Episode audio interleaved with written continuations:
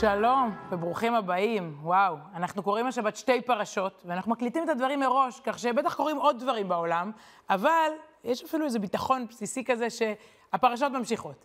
אז בואו נלמד ונראה מה הדופק, מה קורה השבוע ואיך זה מתחבר לחיים שלנו. פרשות השבוע קודם כל הן פרשות אחרי מות וקדושים, שתי פרשות שבפרשות השישית והשביעית בספר ויקרא, נעים מאוד, זו הפתיחה שלו. אחר כך אנחנו uh, סופרים את כל המצוות בתוך שתי הפרשות, 79 מצוות סך הכל. אם אנחנו לוקחים גם את אחרי מות וגם את קדושים, 79. תשמעו, אני על הפנים באחוזים.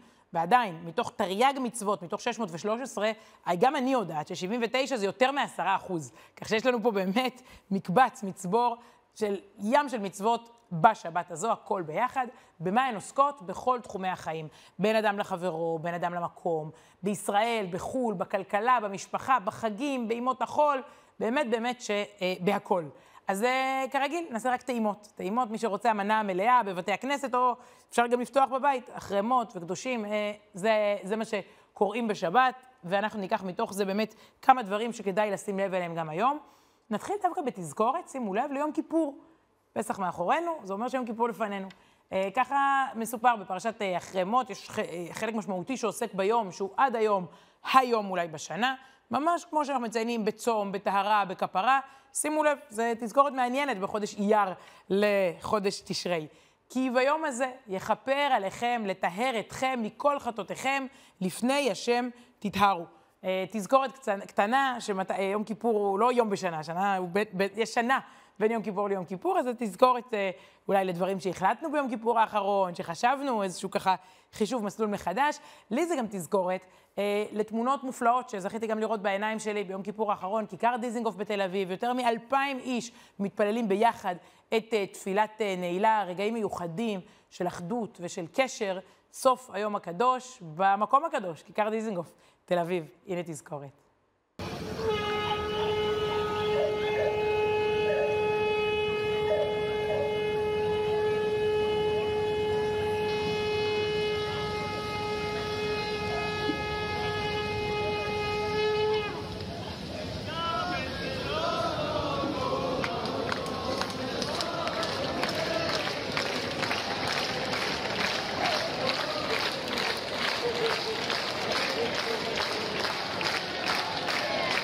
וואו, ותודה לליאור ברקוביץ' על הרחפן שהוא הרים, איך שיצא אה, יום כיפור כדי לתפוס את היופי הזה. אה, זאת טעימה מפרשת אחרי מות, שעוסקת הרבה ביום הכיפורים. פרשת קדושים, יש בה יותר מצוות, הרבה יותר מצוות. היא באמת סוג של אמירה שהקדושה היא בכל מקום. אל תחפש קדושה רק ביום כיפור, חפש אותה בכל 364 ימים האחרים של השנה. ככה מתחילה פרשת קדושים, זאת מין אה, הצהרה כזאת, איזושהי קריאה. שימו לב, וידבר השם אל משה לאמור, דבר אל כל הדת בני ישראל ואמרת עליהם, זה אמירה לכולנו, כן? איש בל יעדר, כולנו בסיפור. קדושים תהיו, כי קדוש אני השם אלוקיכם. החיים הם מסע של קדושה. איזה חיים? הכל. הפרשה עוסקת בעבודת אלילים, בשבת, להבדיל, כן? לא לעבודת אלילים, כן לשבת. בשבועת שקר, ואהבת לך כמוך, עוד נגיע לזה, בתוכחה, בנקמה, בהלנת שכר, בכתובת קעקע, בשוחד. בקדושה בכיס, לא רק שם למעלה, אלא ב... לצורך העניין, הרבה מאוד פעמים אנשים אומרים אלוקים ומסתכלים לשמיים. הפרשה אומרת לנו, תגיד אלוקים ותסתכל בתפוח שאתה אוכל, בכיס שלך ובוואטסאפ שלך. אז בואו אה, נעשה איזושהי היכרות בסיסית עם משפטים מפרשת קדושים שאולי לא ידעתם שהכרתם. כלומר, לא ידעתם שהם מתוך הפרשה, חלקם באמת מפורסמים מאוד, אה, מכוננים, נכסי צאן ברזל, חלקם אולי תהיה לנו איתם עכשיו היכרות ראשונה, הכל הכל מתוך האוצר הזה של מצוות בפרשת השבוע. אז נתחיל, אה, זוכרים פעם, כשאני הייתי ילדה, באוטובוס, אה, היה כתמיד כזה, אולי אני פשוט, אני לא נסעתי אותו באוטובוסים, ואולי זה השתנה, אבל כשעולים לאוטובוס, היה מין פתק כזה, אה, אדום לבן, והיו כותבים עליו דברים מצחיקים ומגרדים אותו ליד הלא לפצח גרעינים, או בקיצור, הנה, מפני שיבה תקום. זוכרים את זה? מפני שיבה תקום, והדרת פני זקן. זה בעצם אומר שיש הרבה בפנים של אנשים מבוגרים, של אנשים קשישים, אנחנו אמורים לראות אה, את הזקנה, וראשי תיבות זקנה זה זה קנה חוכמה, כך אומרים לנו חכמינו, כלומר, זה צריך, היחס לאדם מבוגר צריך להיות יחס של כבוד והערכה, הוא עבר יותר ממני בחיים האלה, ולכן, ואגב, שימו לב, אלה ימים, אה, יום הזיכרון, יום העצמאות, יום השואה, שבהם דווקא מטים אוזן ונותנים מיקרופון לאנשים מבוגרים יותר, לאנשים, כן, חרושי קמטים, לאנשים עם מבטא, מבטא תימני או מבטא הונגרי. נותנים איזשהו כבוד לימים האלה, לאנשים בימים האלה, והלוואי וניקח את זה לכל השנה, את והדרת פני זקן. ובפני, זה לא רק לקום, זה מתחיל בלקום. טוב, הוא עולה לאוטובוס, גברת עם סלים, נקום. אבל והדרת זה גם מלשון הדר. לתת להם הדר וכבוד ומקום בחברה שלנו, אנשים שהקימו, בנו, עשו, כל אחד בדרכו, אבל כל מי ששייך לדור הזה היה פה בשנים החשובות אה, ההן, וזה מין תפיסה כזאת של חברה שמכבדת מבוגרים. העולם לא שייך לצעירים, העולם שייך למנוסים. והדרת פני זקן זה אומר שבכל גיל גם אפשר להתחיל מחדש. הנה וידאו שנשלח אליי לא מזמן מקוזומל, מקסיקו. אה, מילטון פיק הוא יהודי בן 102, וטרן, לחם עוד במלחמת העולם השנייה, ולאורך השנים, לדבריו, מעולם לא הניח תפילין, לא עשו לו בר מצווה, אף פעם לא מאוחר. בגיל של זקן, בגיל של שיבה, לא רק והדרת פני זקן, גם ודאגת לו לזהות שלו, והוא ציין בהתלהבות רבה עם הצעירים במקסיקו, בר מצווה בגיל 102. מזל טוב, הנה טעימה.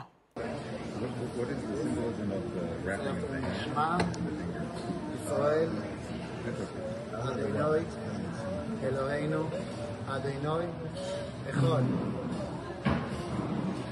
ברוך שם, כבוד, מלכוסוי. טוב,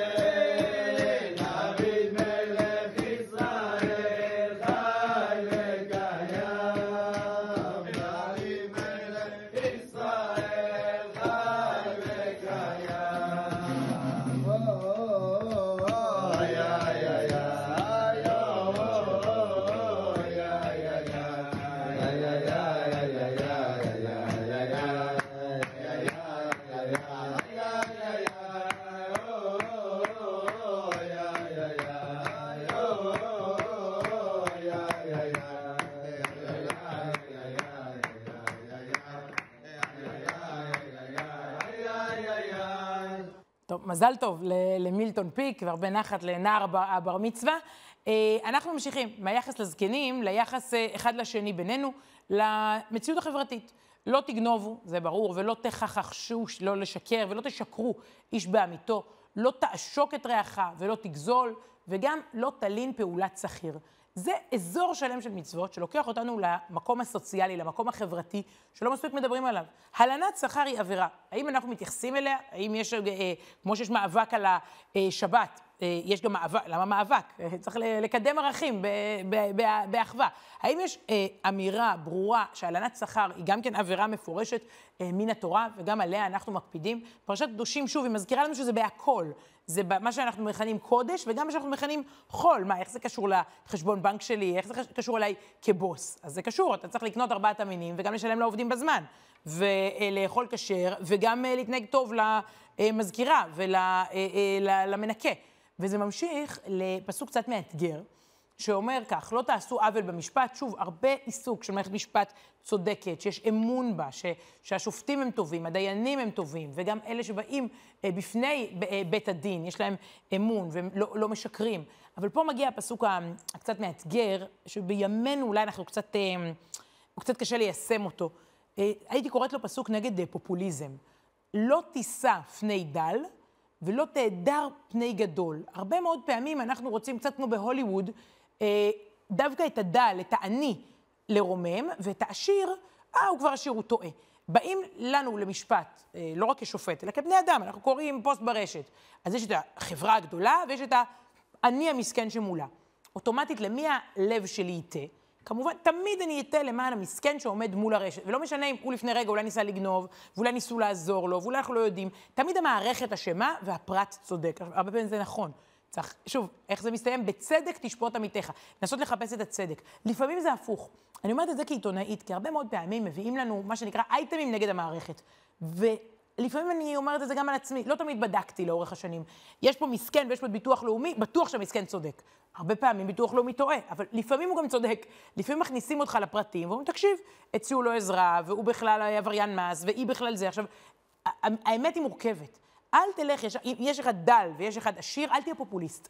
אל ישר תהיה עם החלש, והחזק תמיד טועה והחלש תמיד צודק. חיים זה לא לייקים בפייסבוק ולא איזה תמונה מעוצבת, לבדוק. אני אומרת שוב, לא תמיד להיות עם החזקים, אבל גם לא תמיד עם החלשים, להיות שופט מאוזן, לשמוע, לרדת, לפ... זה משעמם, נכון? צריך לרדת לפרטים, לקרוא מסמכים.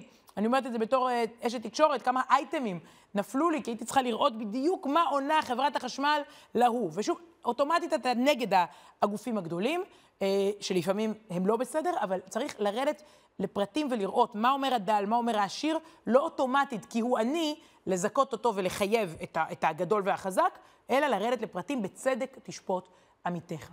עכשיו אנחנו הולכים למערכת החברתית של ה... ממש לא החברה כולה הסוציאלית, אלא בין אדם לחברו, בין אדם לשכנו, לאשתו וכולי. לא תלך רכיל בעמך, דיברנו על כך בעבר, הנושא של הדיבור, של הלשון הרע, של הטקסטים אה, שיוצאים לנו מהפה וכמה הם יכולים להיות אה, בעייתיים. לא להיות אה, חברה שמבוססת על, על רכילות, זה לא ישרוד. אמרנו את זה פה עוד לפני יום העצמאות, חברה שהשיח שלה הוא שיח רעיל, לא, לא שורדת. לא תלך רכיל בעמך, זה מזכיר לי שלפני כמה שנים מילון אוקספורד בחר את מילת השנה. אה, כל שנה הם בוחרים מהי מילת השנה בעצם, שהכי מאפיינת את התקופה. והם בחרו את המילה toxic, רעיל, כמו poisoned, משהו שהוא רעיל, שהוא מורעל. הם אמרו שהדיבור נהיה רעיל, כאילו כמו חץ כזה שאתה מושך אותו ברעל ואז אתה משגר אותו. תסתכלו על השיח ברשתות החברתיות, כמה הוא מורעל, לא תלך רכיל בעמך, ולא תשנא את אחיך בלבביך. כלומר, אה, יש פה אמירה שלא לא לשנוא בלב. אם אתה מרגיש משהו רע כלפי מישהו, תגיד לו. בהמשך זה כתוב, הוכח, תוכיח את, המח... את עמיתך.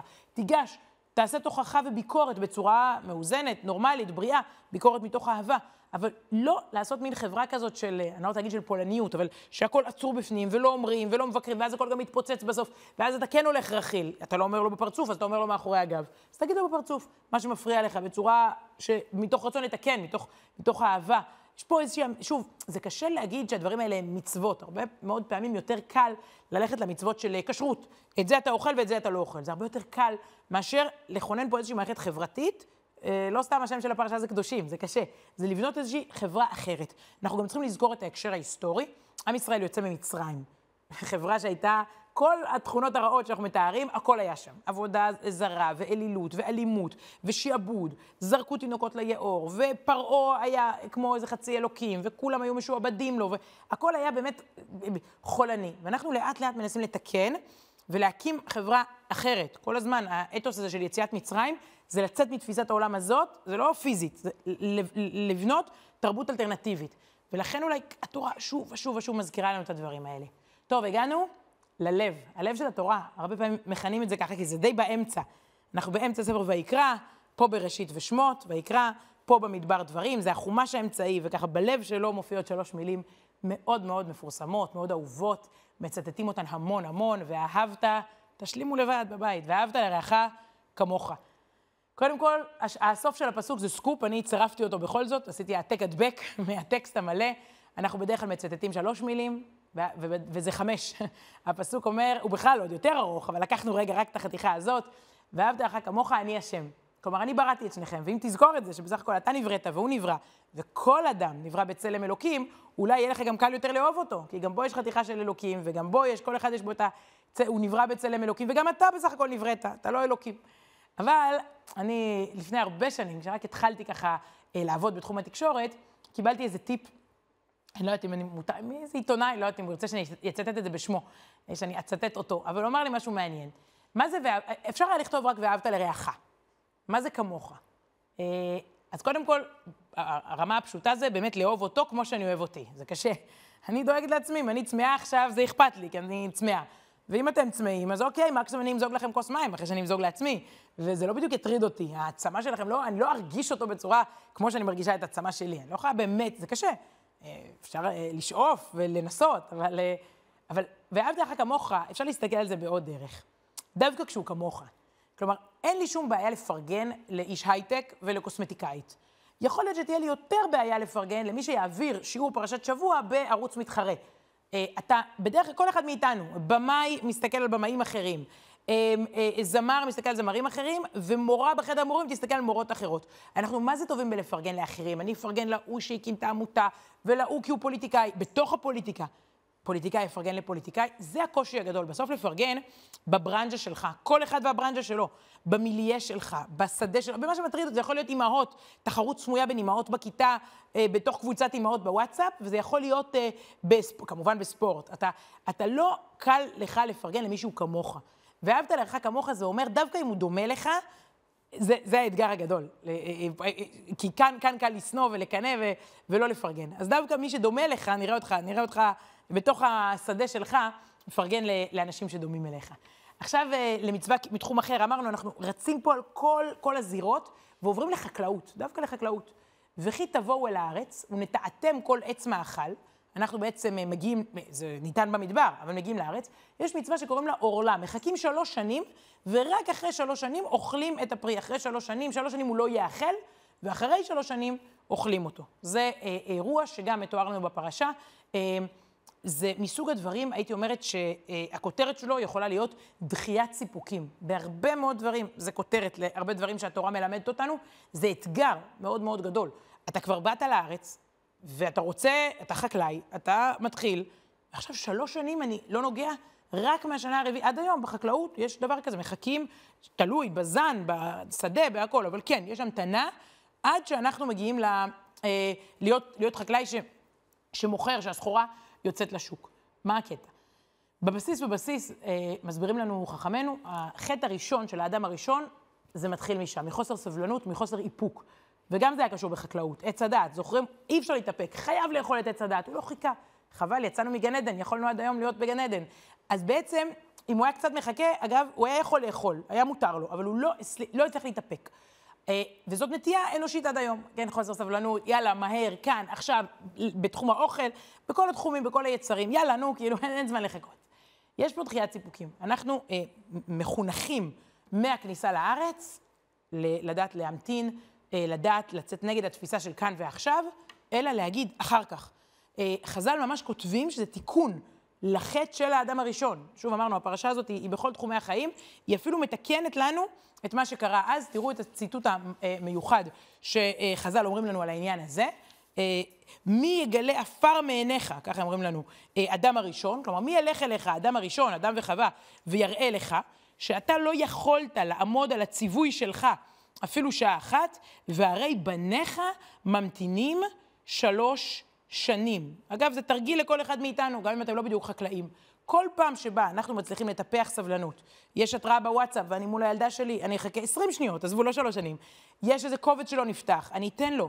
הרי אני לוחצת לפעמים 20, זה מביך רק אותי, אני לוחצת 20 פעם, כי הוא לא נפתח, הוא חושב, חושב, ואז הוא פתאום נפתח במניפה, הוא נפתח 20 פעם. תגידי, זה, זה מראה את החוסר סבלנות שלך, תני לו רגע לחשוב, וכולי וכולי. כל פעם שאני טיפה טיפה ממתינה בציפייה למשהו שמתעכב, זה יכול להיות בפקק, לא לצפות, אנחנו בעצם מטפחים את המידה החשובה הזאת, שאיתה נכנסים לארץ, ואיתה נהיים אה, קדושים, אם לחזור לשם של הפרשה, בעצם מתקנים את עצמנו, מתקנים את העולם.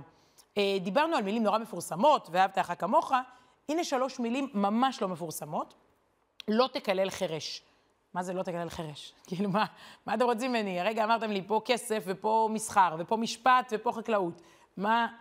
אמרתם לי כבר לא לדבר לשון הרע ולא ללכלך, אז מה, מה זה לא תקלל? למה חירש? ת, תגידו, לא תקלל. בכלל, לא לקלל. אז זו עבירה מיוחדת במינה. באמת, אסור לקלל בכלל, אבל הם אומרים לא תקלל חירש, מסבירים, חכמינו, דווקא לשים לב לנקודה. החירש לא שומע.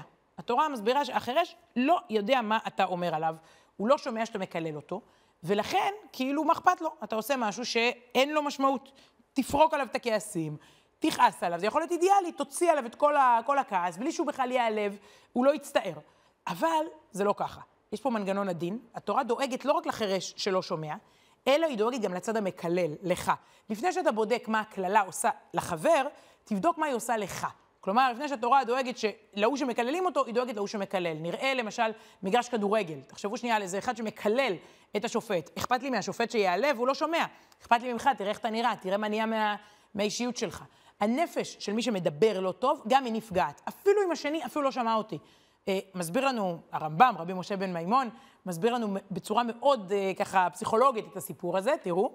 כי התורה לא הקפידה בעניין המקולל לבד, היא לא מקפידה רק על כבודו של המקולל, אלא הקפידה בעניין המקלל, שהזהירה שלא יניע, כן? שלא יניע נפשו אל הנקמה, ולא ירגילה לכעוס. אנחנו צריכים את, ה, את הנפש להרגיע, להרגיל אותה, לא לכעוס. לסיכום, אם אנחנו לוקחים את המילים קדושים תהיו, אנחנו לא באיזה קרמה מנותקת אה, של קדושה על איזה פסגה. זה בתוך השוק, בתוך הבנק, בתוך המשפחה, בתוך האוטובוס, פשוט בתוך החיים, ביחסים האנושיים הכי פשוטים שלנו. כלומר, אנחנו רגילים אגב לביטוי קרב חייו. מכירים את זה? זוהי החלטת חייו, זהו מאבק חייו. התקשורת אוהבת את זה, הוליווד אוהבת את זה, זה מאוד דרמטי, מאוד הירואי, מביא רייטינג, מביא צופים. החיים, אומרת לנו הפרשה, הם לא קרב חייו, זה לא פעם ב... הם המון קרבות קטנים, המון מאבקים, המון החלטות קטנות, ניצחונות קטנים, לפעמים גם הפסדים. החיים הם לא איזה קרב דרמטי והירואי חד פעמי, אלא מניפה שלמה של עשייה. וזאת בשורה מדהימה שהפרשה הזאת מלמדת אותנו. עוד מאבק, עוד מעשה טוב, עוד ניסיון בכל תחומי החיים, בדרך אל הקדושה. עד כאן, על הפרשות המרתקות שמחכות לנו השבוע. שבת שלום, להתראות.